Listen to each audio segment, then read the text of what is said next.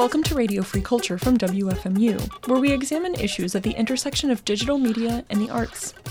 My name is Cheyenne Hohman, and in this episode, we'll be talking with Jason Staczek, a composer who created the soundtrack for an interactive documentary about web privacy called Do Not Track. My name is Jason Staczek, and I'm a composer. I write music for film and other media, including uh, web series and advertising and anything that has moving pictures. I live in the Pacific Northwest on a little island called Vashon Island. That's cool. So, how long have you lived out there? Well, I've lived in the Northwest in the Seattle area since about 1991, so about 24 years, and I've uh, been on the island on Vashon uh, now for nine years. It's probably nice and quiet out there. Does that help your creative process? Well, it does, and that was a big motivation for moving out there. So I, I was living in Seattle uh, before I moved to the island, and, and uh, you know, Seattle is not a huge city by any means, but it's a busy city, and there's a lot of traffic and there's a lot of noise. And Vashon is uh, completely rural. It's about the size of Manhattan, but the population is only 10,000. So it's uh, mostly farms. There's a tiny little center of town with a, uh, you know grocery store and a few taverns and little, some art galleries and a coffee shop.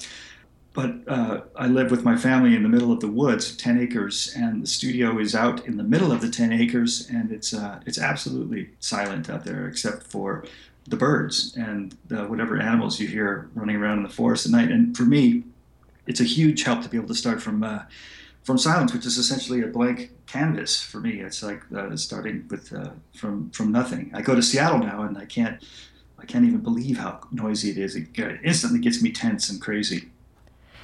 I found out about you because you approached FMA to host some tracks from the soundtrack to this interactive documentary called Do Not Track.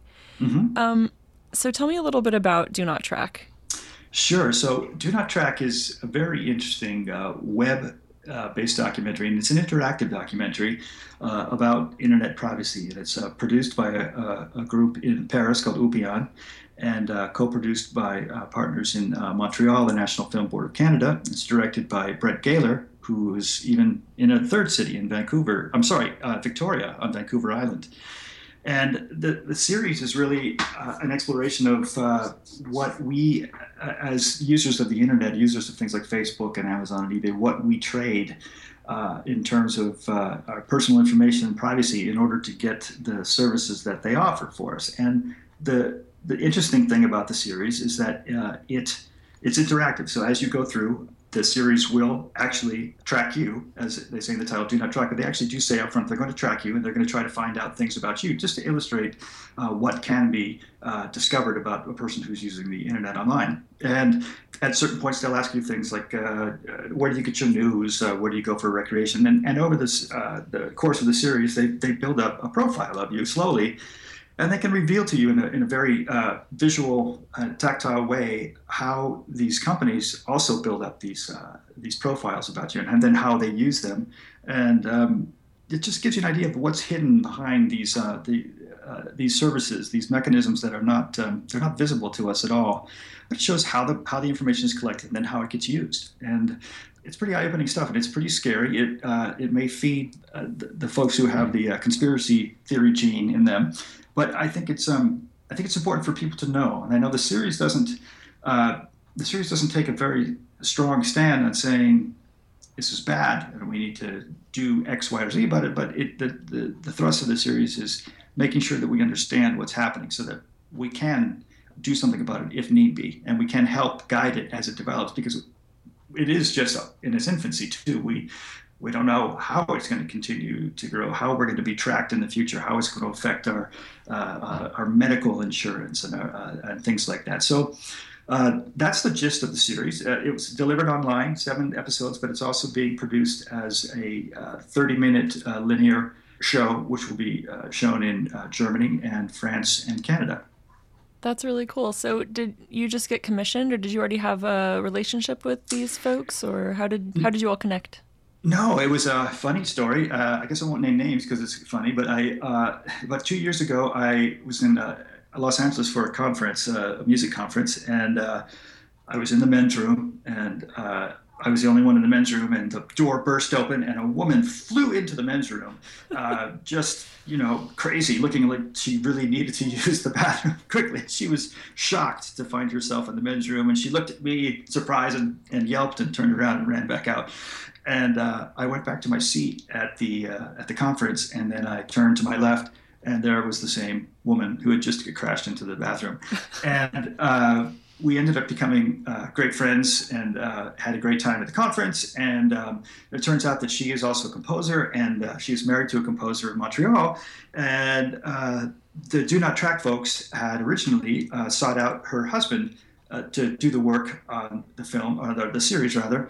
And he was unavailable. So fortunately, she remembered me from the bathroom and said, "Hey, why don't you call Jason? He might be the right guy for you." So it was uh, a random meeting in uh, of the wrong gender in the bathroom was what led to it.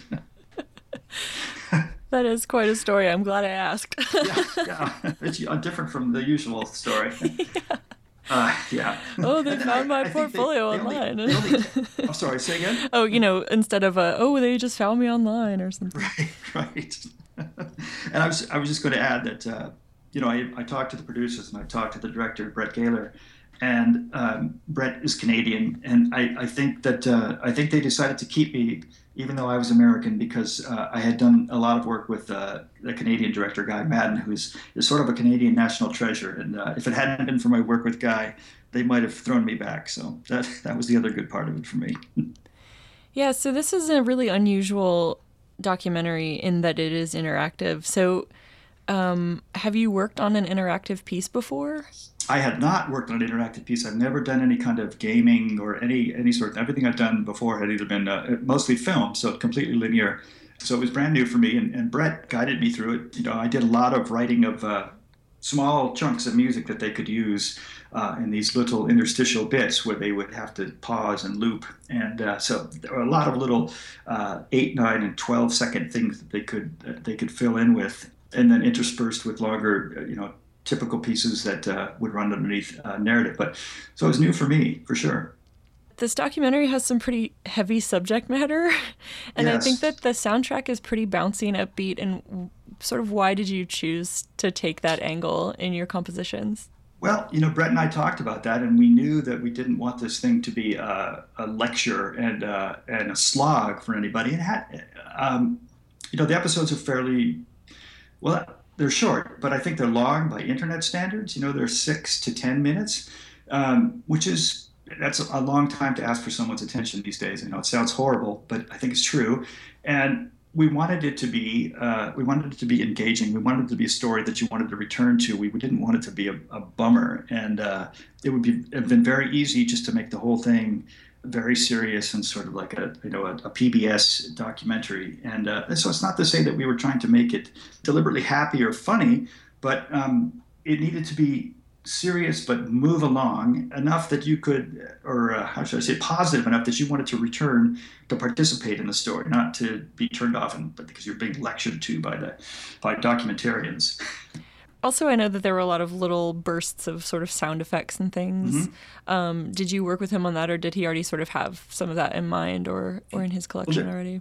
There was another sound designer uh, who worked on the on the show from Paris. So Brett and I would work on the music together, and and uh, you know I would turn over music to him, and he would kind of uh, shuffle it around as he saw fit, and then it all would end up going to Paris, where the, the sound designers would work on it, and then the mixers would work. So I, ne- I didn't necessarily even know exactly where every piece was going to go uh, in the final thing. So it was different from film in that way for me, where I, I typically know exactly which frame is going to be doing everything. Um, it's a little, a little more free this time.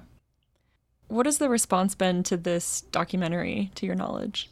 Well, to my knowledge, it's been it's been very good. I mean, at, at first, I, I noticed that there were a number of comments that were coming back that uh, people were saying, "Hey, do not track. You guys are tracking us. What, what are you doing? You, you know, what, what's going on? and of course, that's it's. We tell you that, and it's part of the part of the experience. We we have to do that in order to give you the full experience.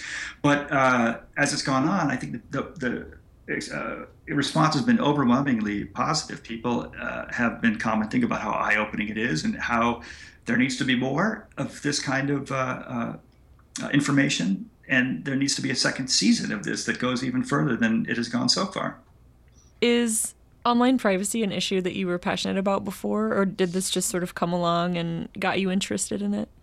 Uh, so that's a good question. I don't, I don't, wouldn't say that I was passionate about it. It was something I'm aware of, and I, I, uh, I am much more worried about the security side of things than the, than the privacy side of things. So I, I have typically been more uh, cautious about the banking, online banking stuff, and uh, people getting access to Gmail and finding out, uh, uh, you know, identity theft, which is not the same as the privacy thing.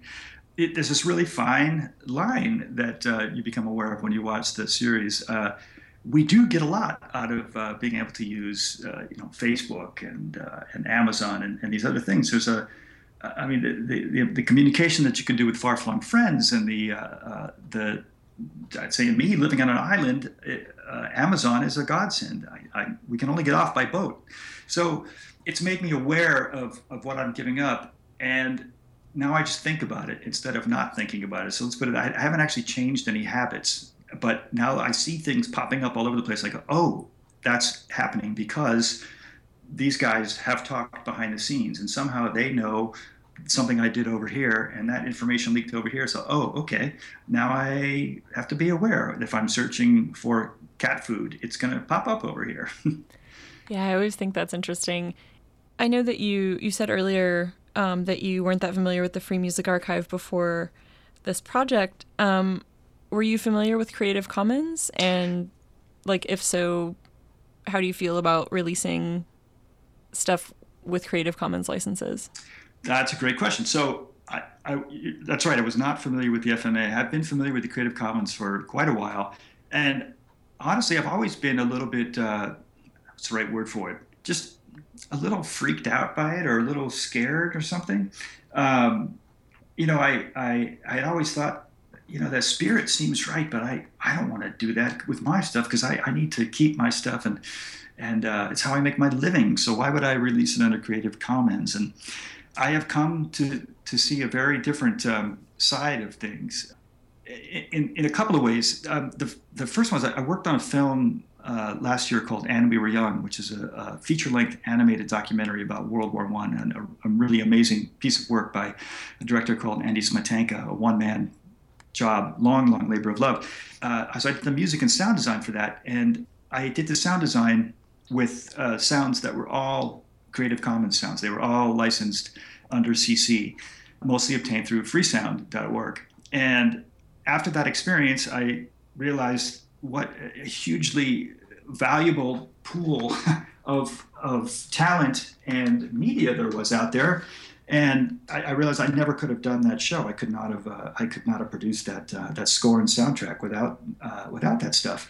And in that case, the um, the sounds were integral to the score. I, I treated it as one piece because I was doing the whole uh, the whole soundtracks, uh, uh, sound effects, and score at the same time. So it really all blended together.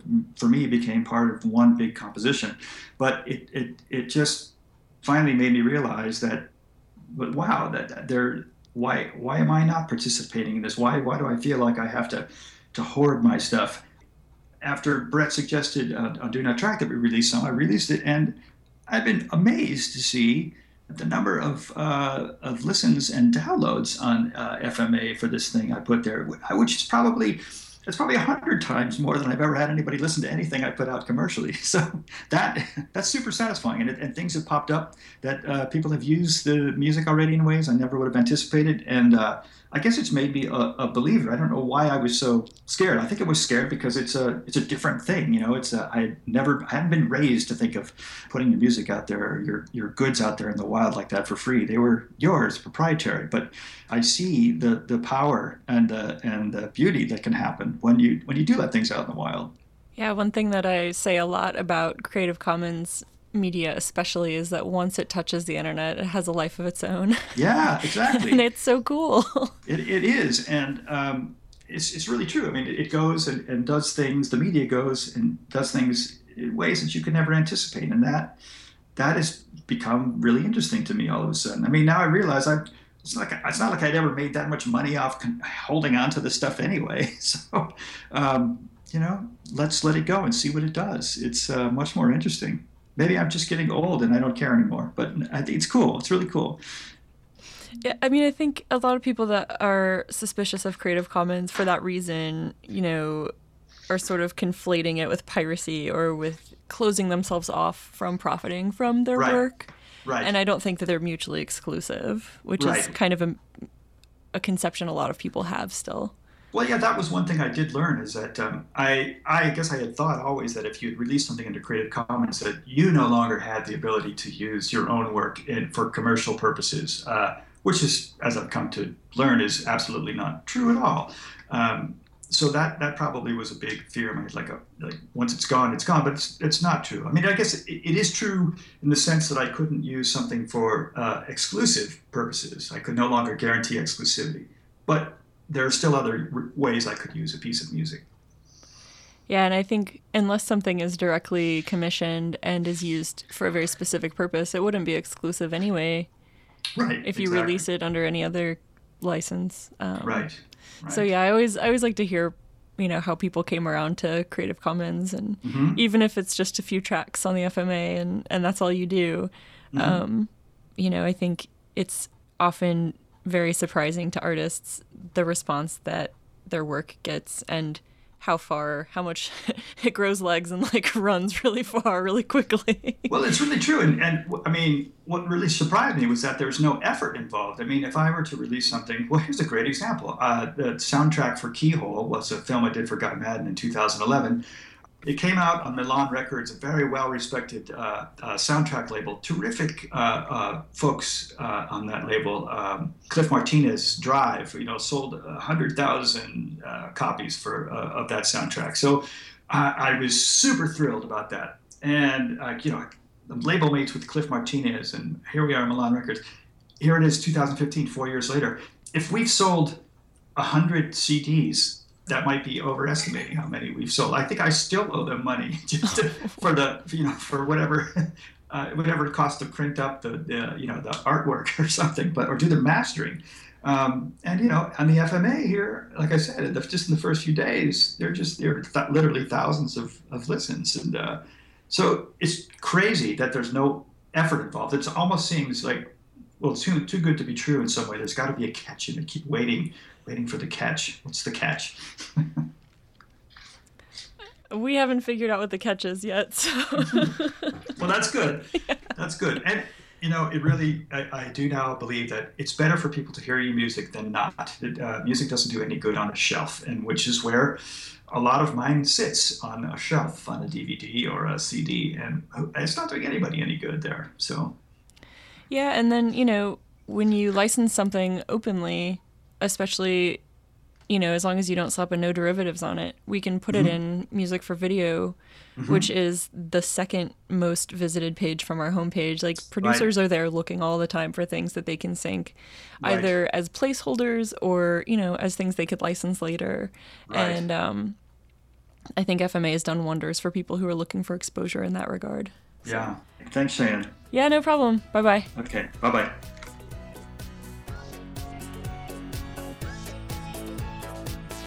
Radio Free Culture is produced by WFMU and the Free Music Archive. Our intro song this week is Lumpy Gravy by Jason Staczek, which can be found at freemusicarchive.org. To watch Do Not Track, please visit do not track-doc.com.